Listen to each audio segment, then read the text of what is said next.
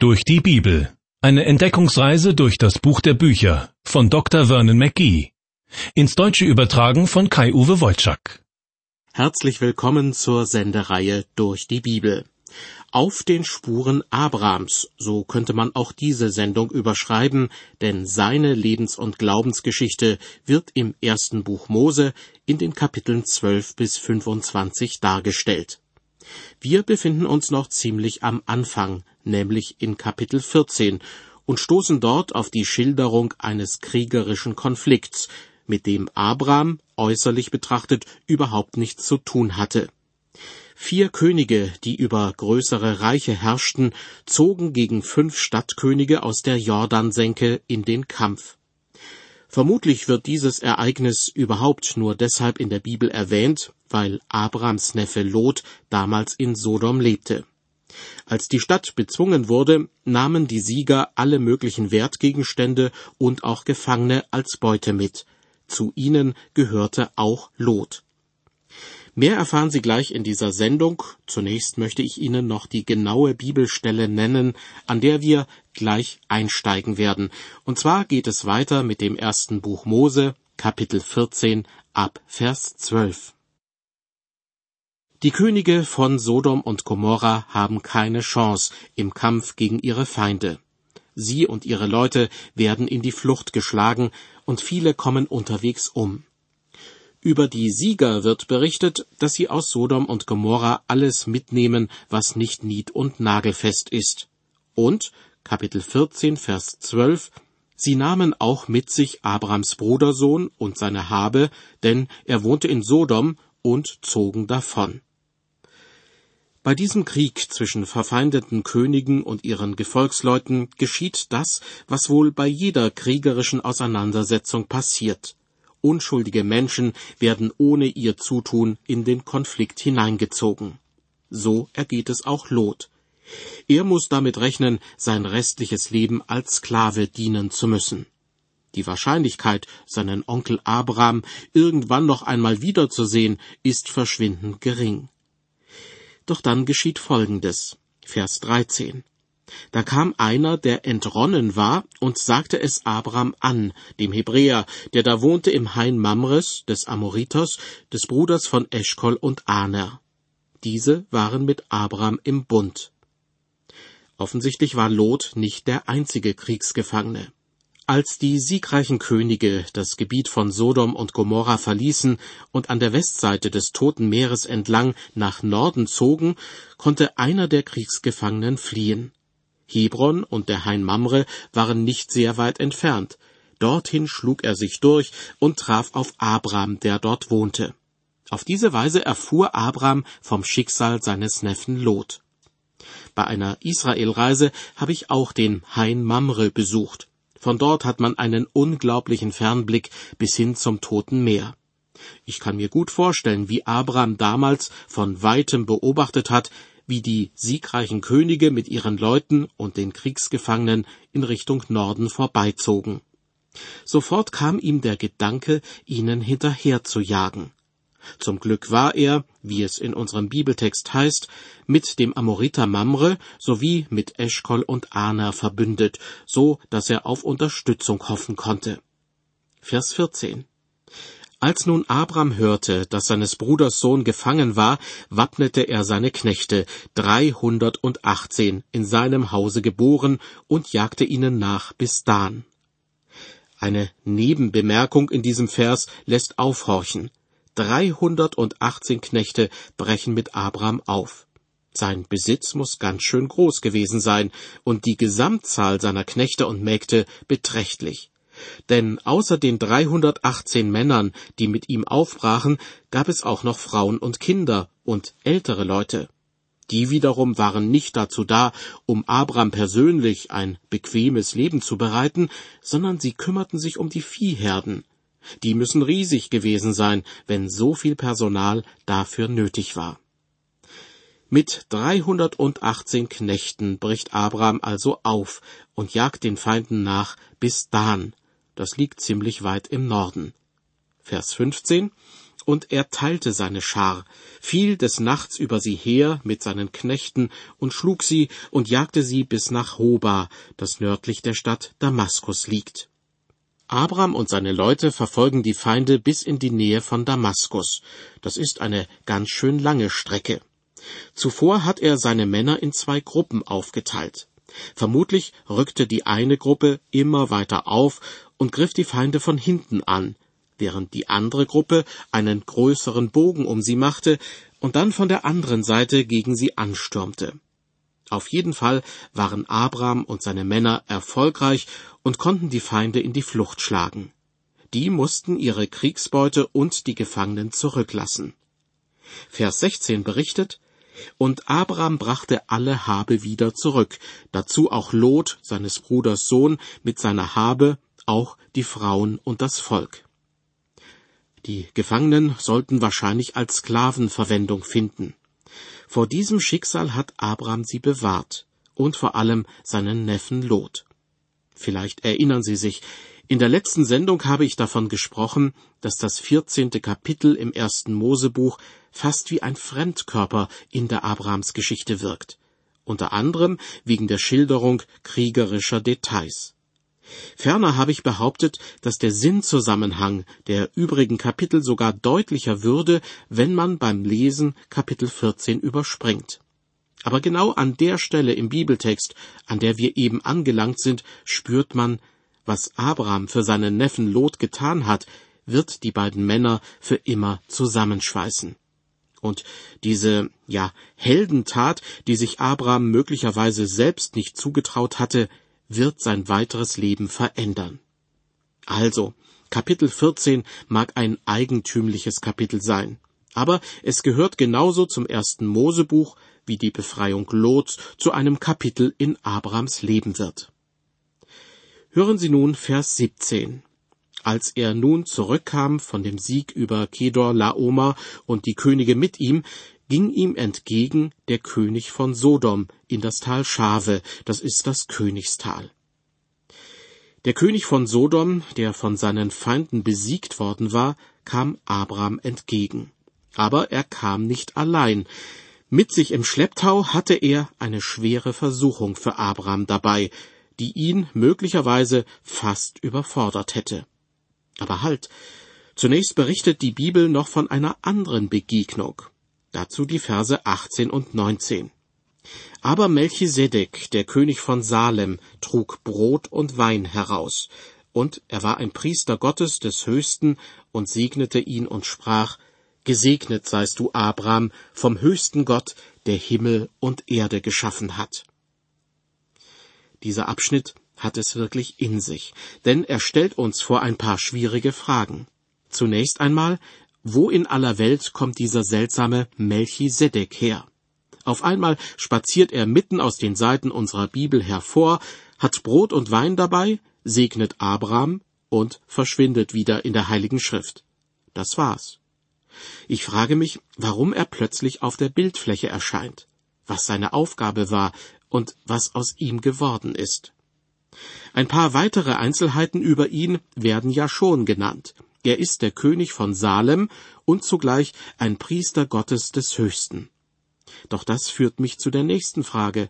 Woher wusste er etwas über El Elohim, so der hebräische Begriff, über Gott den Höchsten? Irgendwie musste er herausgefunden haben, dass dieser Gott der Schöpfer des Himmels und der Erde ist, der lebendige Gott, der Gott Noahs und Henochs, der einzige Gott und nicht nur irgendeine Provinzgottheit. Aus meiner Sicht glaubte Melchisedek an den einen Gott, weil Gott den Menschen ursprünglich mit diesem Wissen geschaffen hat. Am Anfang war nicht die Vielgötterei, der Polytheismus, sondern die Erkenntnis, dass es nur einen Gott gibt, also der Monotheismus. Der Apostel Paulus bestätigt das im ersten Kapitel des Römerbriefes. Dort heißt es, denn Gottes unsichtbares Wesen, das ist seine ewige Kraft und Gottheit, wird seit der Schöpfung der Welt ersehen aus seinen Werken, wenn man sie wahrnimmt. Erst in einem zweiten Schritt passierte etwas, was die Erkenntnis Gottes in den Hintergrund drängte. Paulus schreibt weiter, Denn obwohl die Menschen von Gott wussten, haben sie ihn nicht als Gott gepriesen, noch ihm gedankt, sondern sind dem Nichtigen verfallen in ihren Gedanken, und ihr unverständiges Herz ist verfinstert. Gleich nach diesen beiden Versen prangert Paulus an, dass die Menschen schließlich alles Geschaffene mehr verehrten als den Schöpfer selbst. Zurück zu Melchisedek. Er hatte sich das Wissen um den einen Gott, den Schöpfer des Himmels und der Erde, bewahrt. Er lief Abraham mit Brot und Wein entgegen, den beiden Elementen, die wir vom christlichen Abendmahl her kennen. Ich frage mich, warum ausgerechnet mit Brot und Wein? Wie viel hatte Gott ihm von der weiteren Heilsgeschichte offenbart? Melchisedek wird an drei Stellen in der Bibel erwähnt. Abgesehen vom ersten Buch Mose finden wir seinen Namen in Psalm 110, der gewöhnlich auf Jesus Christus hingedeutet wird. Da heißt es in Vers 1, Der Herr sprach zu meinem Herrn, Setze dich zu meiner Rechten, bis ich deine Feinde zum Schemel deiner Füße mache. Und weiter in Vers 4, Du bist ein Priester ewiglich, nach der Weise Melchisedeks. Außerdem wird Melchisedek mehrmals im Hebräerbrief genannt. Dort geht es um die Frage, warum wir im Alten Testament nichts über die Herkunft Melchisedeks erfahren. Bei wichtigen Leuten heißt es ja normalerweise in der Bibel, er war ein Sohn des so und so. Bei Melchisedek jedoch fehlen solche Angaben. Auch über sein Lebensende wird nichts gesagt. Der Schreiber des Hebräerbriefes verknüpft diesen Sachverhalt mit Jesus Christus, der ja in gewisser Weise auch ein Priester Gottes des Höchsten war und ist. Jesus war einerseits ein Priester nach der Ordnung Aarons, wie es im Hebräerbrief heißt, denn als Jesus in Menschengestalt sein Leben am Kreuz opferte, war dieser Priesterdienst zeitlich begrenzt, so wie der Priesterdienst des Aaron. Aber Jesus ist nicht nur Mensch gewesen, sondern zugleich auch der Sohn des ewigen Gottes. Darum ist er auch ein Priester nach der Ordnung Melchisedeks, so heißt es im Hebräerbrief. Denn dieser Priesterdienst des Melchisedek hat scheinbar keinen Anfang und kein Ende. Manche kritisch eingestellten Theologen glauben, dass hier dem Melchisedek im Nachhinein eine Funktion übergestülpt wird, die er ursprünglich nicht hatte. Ich sehe die Sache umgekehrt. Melchisedek bringt Abraham Brot und Wein, und beide ahnen vielleicht etwas davon, dass Brot und Wein irgendwann einmal zu einem Symbol für etwas Großartiges werden, nämlich für den Leib und das Blut Christi, für seinen Tod am Kreuz, den er stellvertretend für jeden Sünder auf sich genommen hat. Wie viel davon Melchisedek und Abraham geahnt haben, wissen wir nicht, aber wir als Bibelleser heute werden darauf hingewiesen, dass die Wurzeln des christlichen Glaubens bis in die Zeit Abrahams zurückreichen. Kehren wir zurück zu unserem Bibeltext im ersten Buch Mose Kapitel 14. Weiter geht es mit Vers 20. Melchisedek segnet Abraham und spricht, Gelobt sei Gott der Höchste, der deine Feinde in deine Hand gegeben hat und Abraham gab ihm den Zehnten von allem. Auch dieser Bibelvers gibt Rätsel auf. Warum gibt Abraham Melchisedek etwas von seiner Beute ab? Und warum ausgerechnet den Zehnten, so wie es eigentlich erst später üblich wird? Ist es eine Art Dankopfer? Hat Gott vielleicht Abraham den Anstoß dazu gegeben, um deutlich zu machen, aus sich heraus hätte Abraham es niemals geschafft, seinen Neffen Lot aus Feindeshand zu befreien? Die Antwort darauf wissen wir nicht. Und schon mit dem nächsten Vers lassen wir die denkwürdige Begegnung mit Melchisedek hinter uns. Da sprach der König von Sodom zu Abraham, Gib mir die Leute, die Güter behalte für dich. Hier kommt nun die Versuchung, die ich vorhin schon angekündigt habe. Denn bereits in Vers 17 wurde erwähnt, dass der König von Sodom Abraham entgegenkam, doch dann wurde zunächst die Begegnung mit Melchisedek geschildert. Warum ich das freundliche Angebot des Königs von Sodom als Versuchung bezeichne? Weil es gar nicht so großzügig ist, wie es auf den ersten Blick scheint, und weil es Abraham zwar reicher gemacht, aber seinem Ruf geschadet hätte. Nach dem berühmten Gesetz des Hammurabi war es damals üblich, dass ein Mann wie Abraham sowohl die befreiten Gefangenen wie auch die zurückerbeuteten Wertgegenstände behalten konnte. Das Gesetz des Hammurabi war damals von großer Bedeutung und wurde in Keilschrift auf Tafeln und Steinsäulen festgehalten. Einige davon sind heute noch bestens erhalten und können im Louvre Museum in Paris besichtigt werden.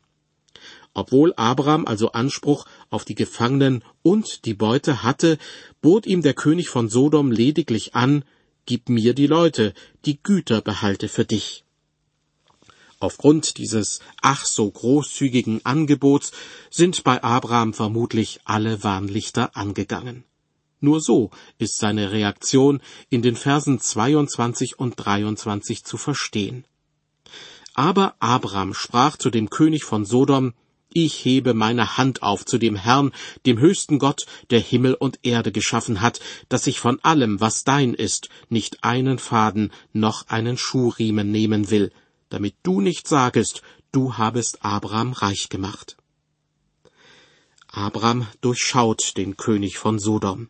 Er befürchtet, der König könnte überall herum erzählen, dass er Abraham zu einem reichen Mann gemacht habe. Dabei hat Abraham alles, was er besitzt, nur durch Gottes Güte erwirtschaftet. Allerdings will Abraham die Leute, die ihm geholfen haben, nicht bevormunden. Die sollen ihren rechtmäßigen Anteil an der Beute bekommen. Deshalb sagt Abraham zum König von Sodom, ich will nichts von der Beute haben, ausgenommen, was die Knechte verzehrt haben. Doch lass die Männer Aner, Eschkol und Mamre, die mit mir gezogen sind, ihr Teil nehmen. Mit dem nächsten Vers erreichen wir Kapitel 15.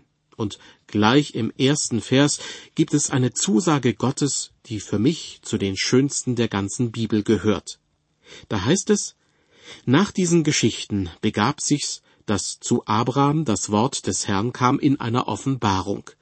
Fürchte dich nicht, Abraham, ich bin dein Schild und dein sehr großer Lohn. Diese Zusage bekommt Abraham, als Gott ihm zum vierten Mal erscheint. Mit der Zeit ist aus Abraham ein Mann geworden, der im Glauben gereift, dessen Entwicklung aber immer noch nicht abgeschlossen ist.